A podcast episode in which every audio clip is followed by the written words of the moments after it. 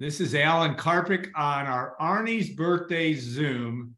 And this is the only two time member of our Arni's birthday Zoom. The legendary Howell Wheaton turns 100 today. And, and we're recording a day or two early, but we're still in the spirit of all this. How, what, what a great uh, life you've led and happy birthday to you, man. When you're a, when you're a knucklehead at 100 years old, you're our best friend. I was a knucklehead long before there was knucklehead central. I know, I know that's true. All right, now for those of you that didn't watch it, we we did this three years ago with Howell uh, on his 97th, and we think he's the oldest knucklehead out there.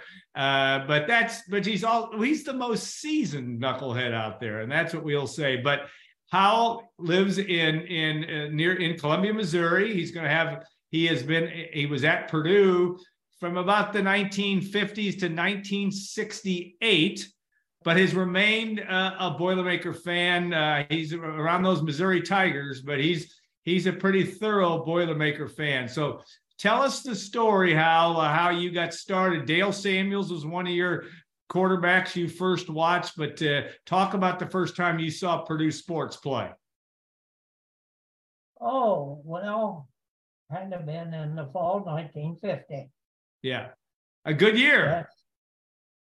And of course, as student, we were sitting in the north end zone.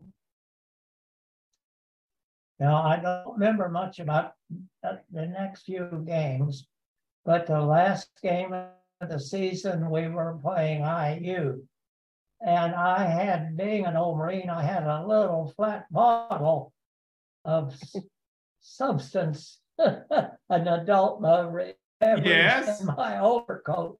And it was so darn cold, I couldn't unbutton to get to Purdue won. Well, Howell, I want to say my first. That, but Howell, 1950 was a great year for Purdue. Of course, the Boilermakers beat Notre Dame that year and ended their long winning streak.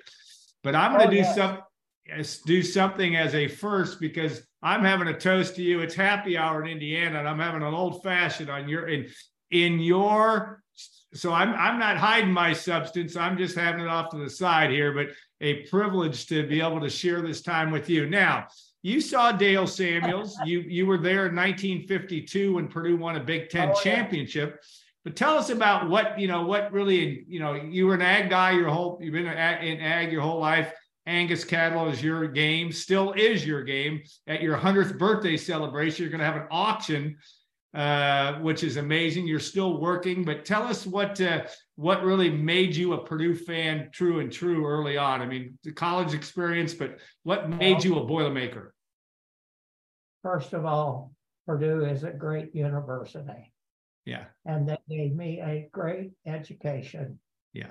Uh, which I've all been thankful. I got my, I don't want to talk about degrees much, but I got my bachelor's in science degree at, I mean, my master's at Purdue. A few years later, I was on the faculty at Purdue. And I decided you needed that darn third degree if you really wanted to advance and stay. So the University of Kentucky took me.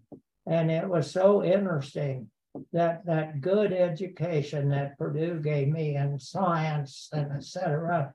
I didn't have to take a lot of courses that they require. Yeah. So I was able to speak through with that. And I, I have a story I would like to tell. Please when tell it, my friend. I was on sabbatical in the summer of 1963 at, at Kentucky. I had an early morning class, and by 10 o'clock, I'm back home sitting on the front porch reading a book, studying in what I would call a low middle income type of environment my 10 year old daughter, Jane, was playing with a little girl on the other end. And I heard this conversation Doesn't your daddy have a job? You know, and, and then Jane used a term that we really didn't use at home, but she said, Oh, my daddy's going to school to be a doctor. Oh, boy. And then the little girl said, and help people when they're sick. Yeah. Jane gave a great answer. After a little pause, she said, no, he's gonna be the kind of doctor that doesn't help anybody. and that isn't true, Howell.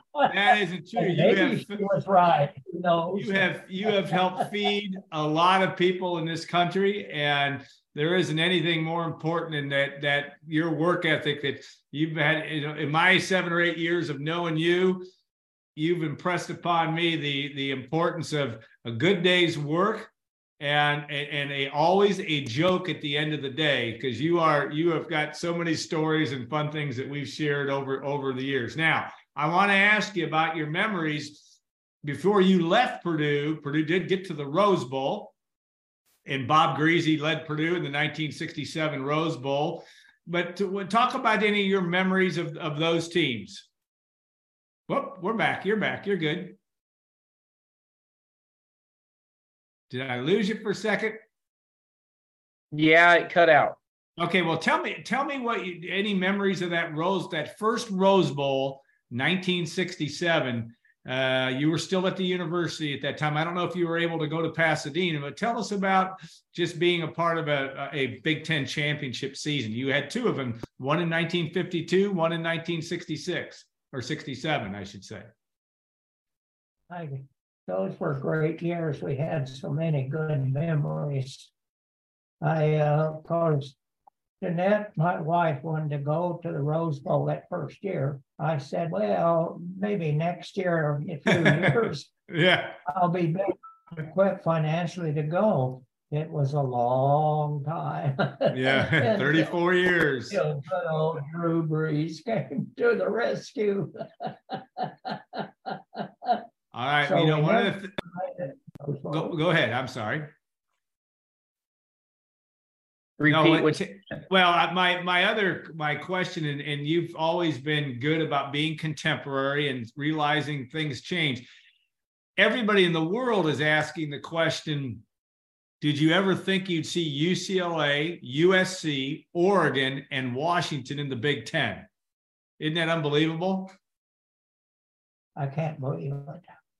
I just think, actually, I think when I first started at Purdue, the Big Ten had nine schools. That's correct.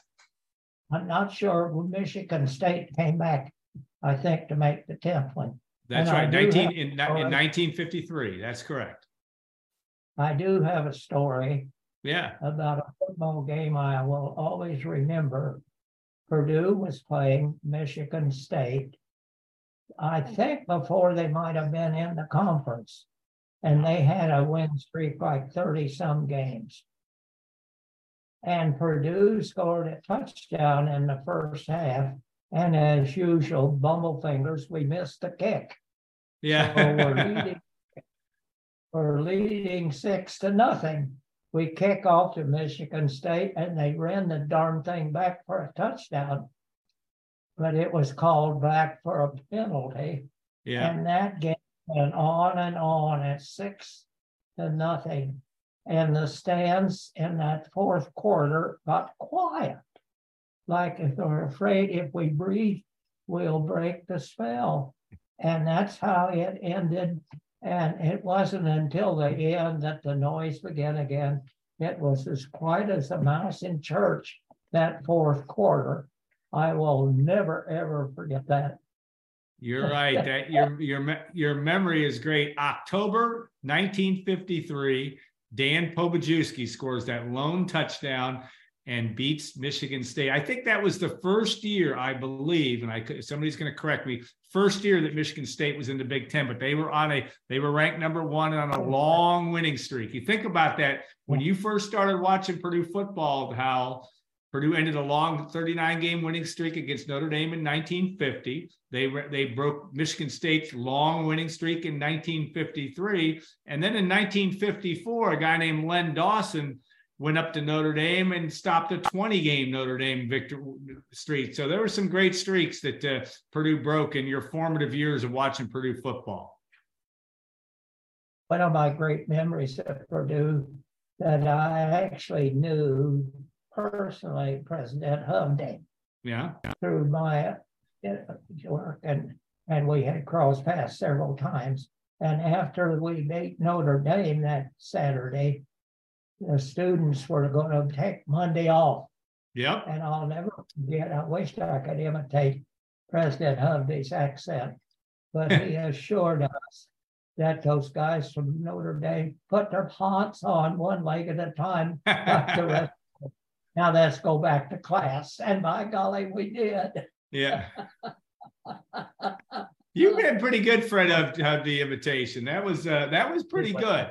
That was pretty good. All right, now when when you reach hundred years old, everybody's going to ask you, and I've asked you this, and I've listened to every word you've said. What has been your what's been your secret to longevity? What is what has really kept you? You've been a tireless worker. Uh, you've kept a sense of humor, but what what's your secret sauce, Howell? Well, first of all, I guess I inherited good genes. Yeah, that My helps. grandparents did not live to be very old. And then there were some Japanese soldiers that were damn poor shots oh, yeah, yeah. in the Marine Corps. And I've been an admirer of Harry Truman forever Yeah. because we were slated for my company was to be the first wave to land on the shores near Nagasaki. And we Yeah. were expected to have ninety percent casualties in my company.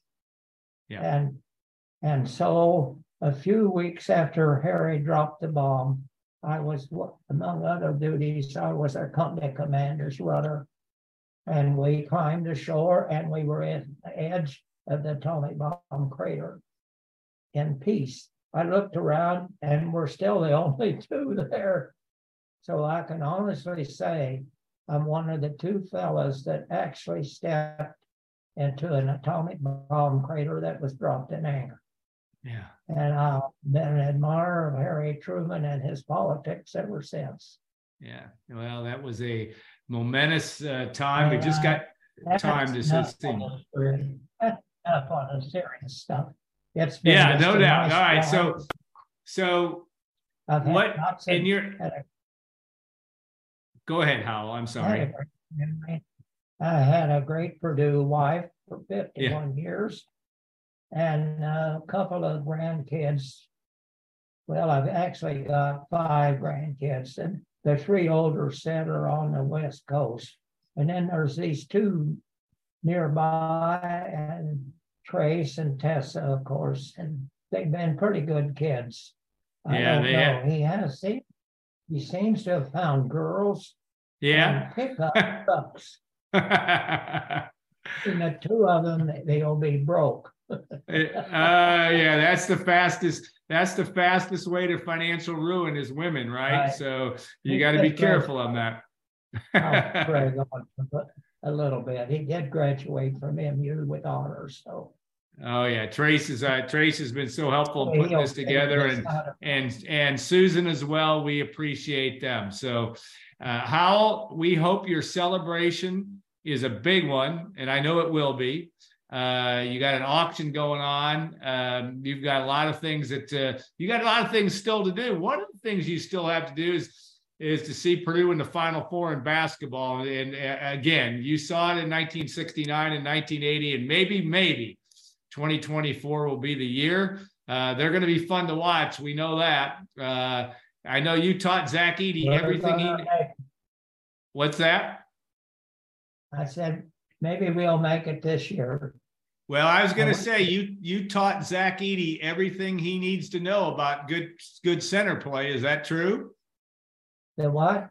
You taught Zach Edey everything he needs to know about being a good center, didn't you? Yes. I kind of missed part of that question, but, uh, but it was, uh, as I said. He said, did you teach Zach Edey everything he knows? Oh, yeah, yeah. To grow tall. yeah, He went one absolutely. direction and I went the other. I have shrunk four inches since my Marine Corps days. I Well- wasn't always little and stubby. Well, they've been there, I've always been proud of coaches at Purdue, uh, Coach, Coach Painter.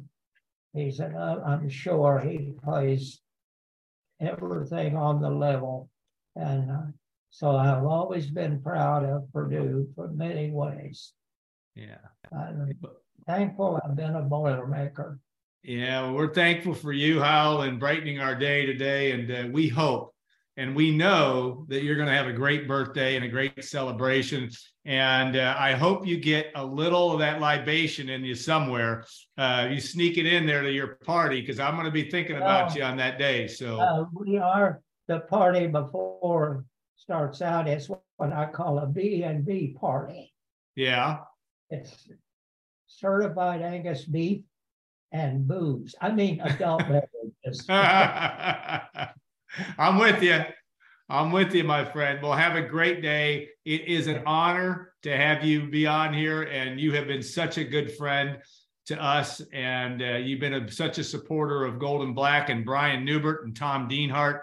It means a lot to us. Yeah. Oh, It means every it means everything to us, to be very honest. And Right. we know that you're going to be watching that uh, that uh, the Boilermakers when they take a, take the field against Fresno State in the Ryan Walters era. Uh, you got there's going to be exciting times in in Ross-Ade Stadium. So you have a great birthday. Thanks so much for for the time today. Trace, thank you so much for hustling home from work and making this happen. But uh, it was this is as much this is as much fun as you can have in in media journalism as being able to talk to you. So thanks so much, Howell. If I don't get my knucklehead central fixed every day, I'm not quite right. we appreciate the uh, we appreciate the endorsement. Have a great one. Thank you Very much for keeping us long, far away Boilermakers in touch. Thank you. Well, thank you.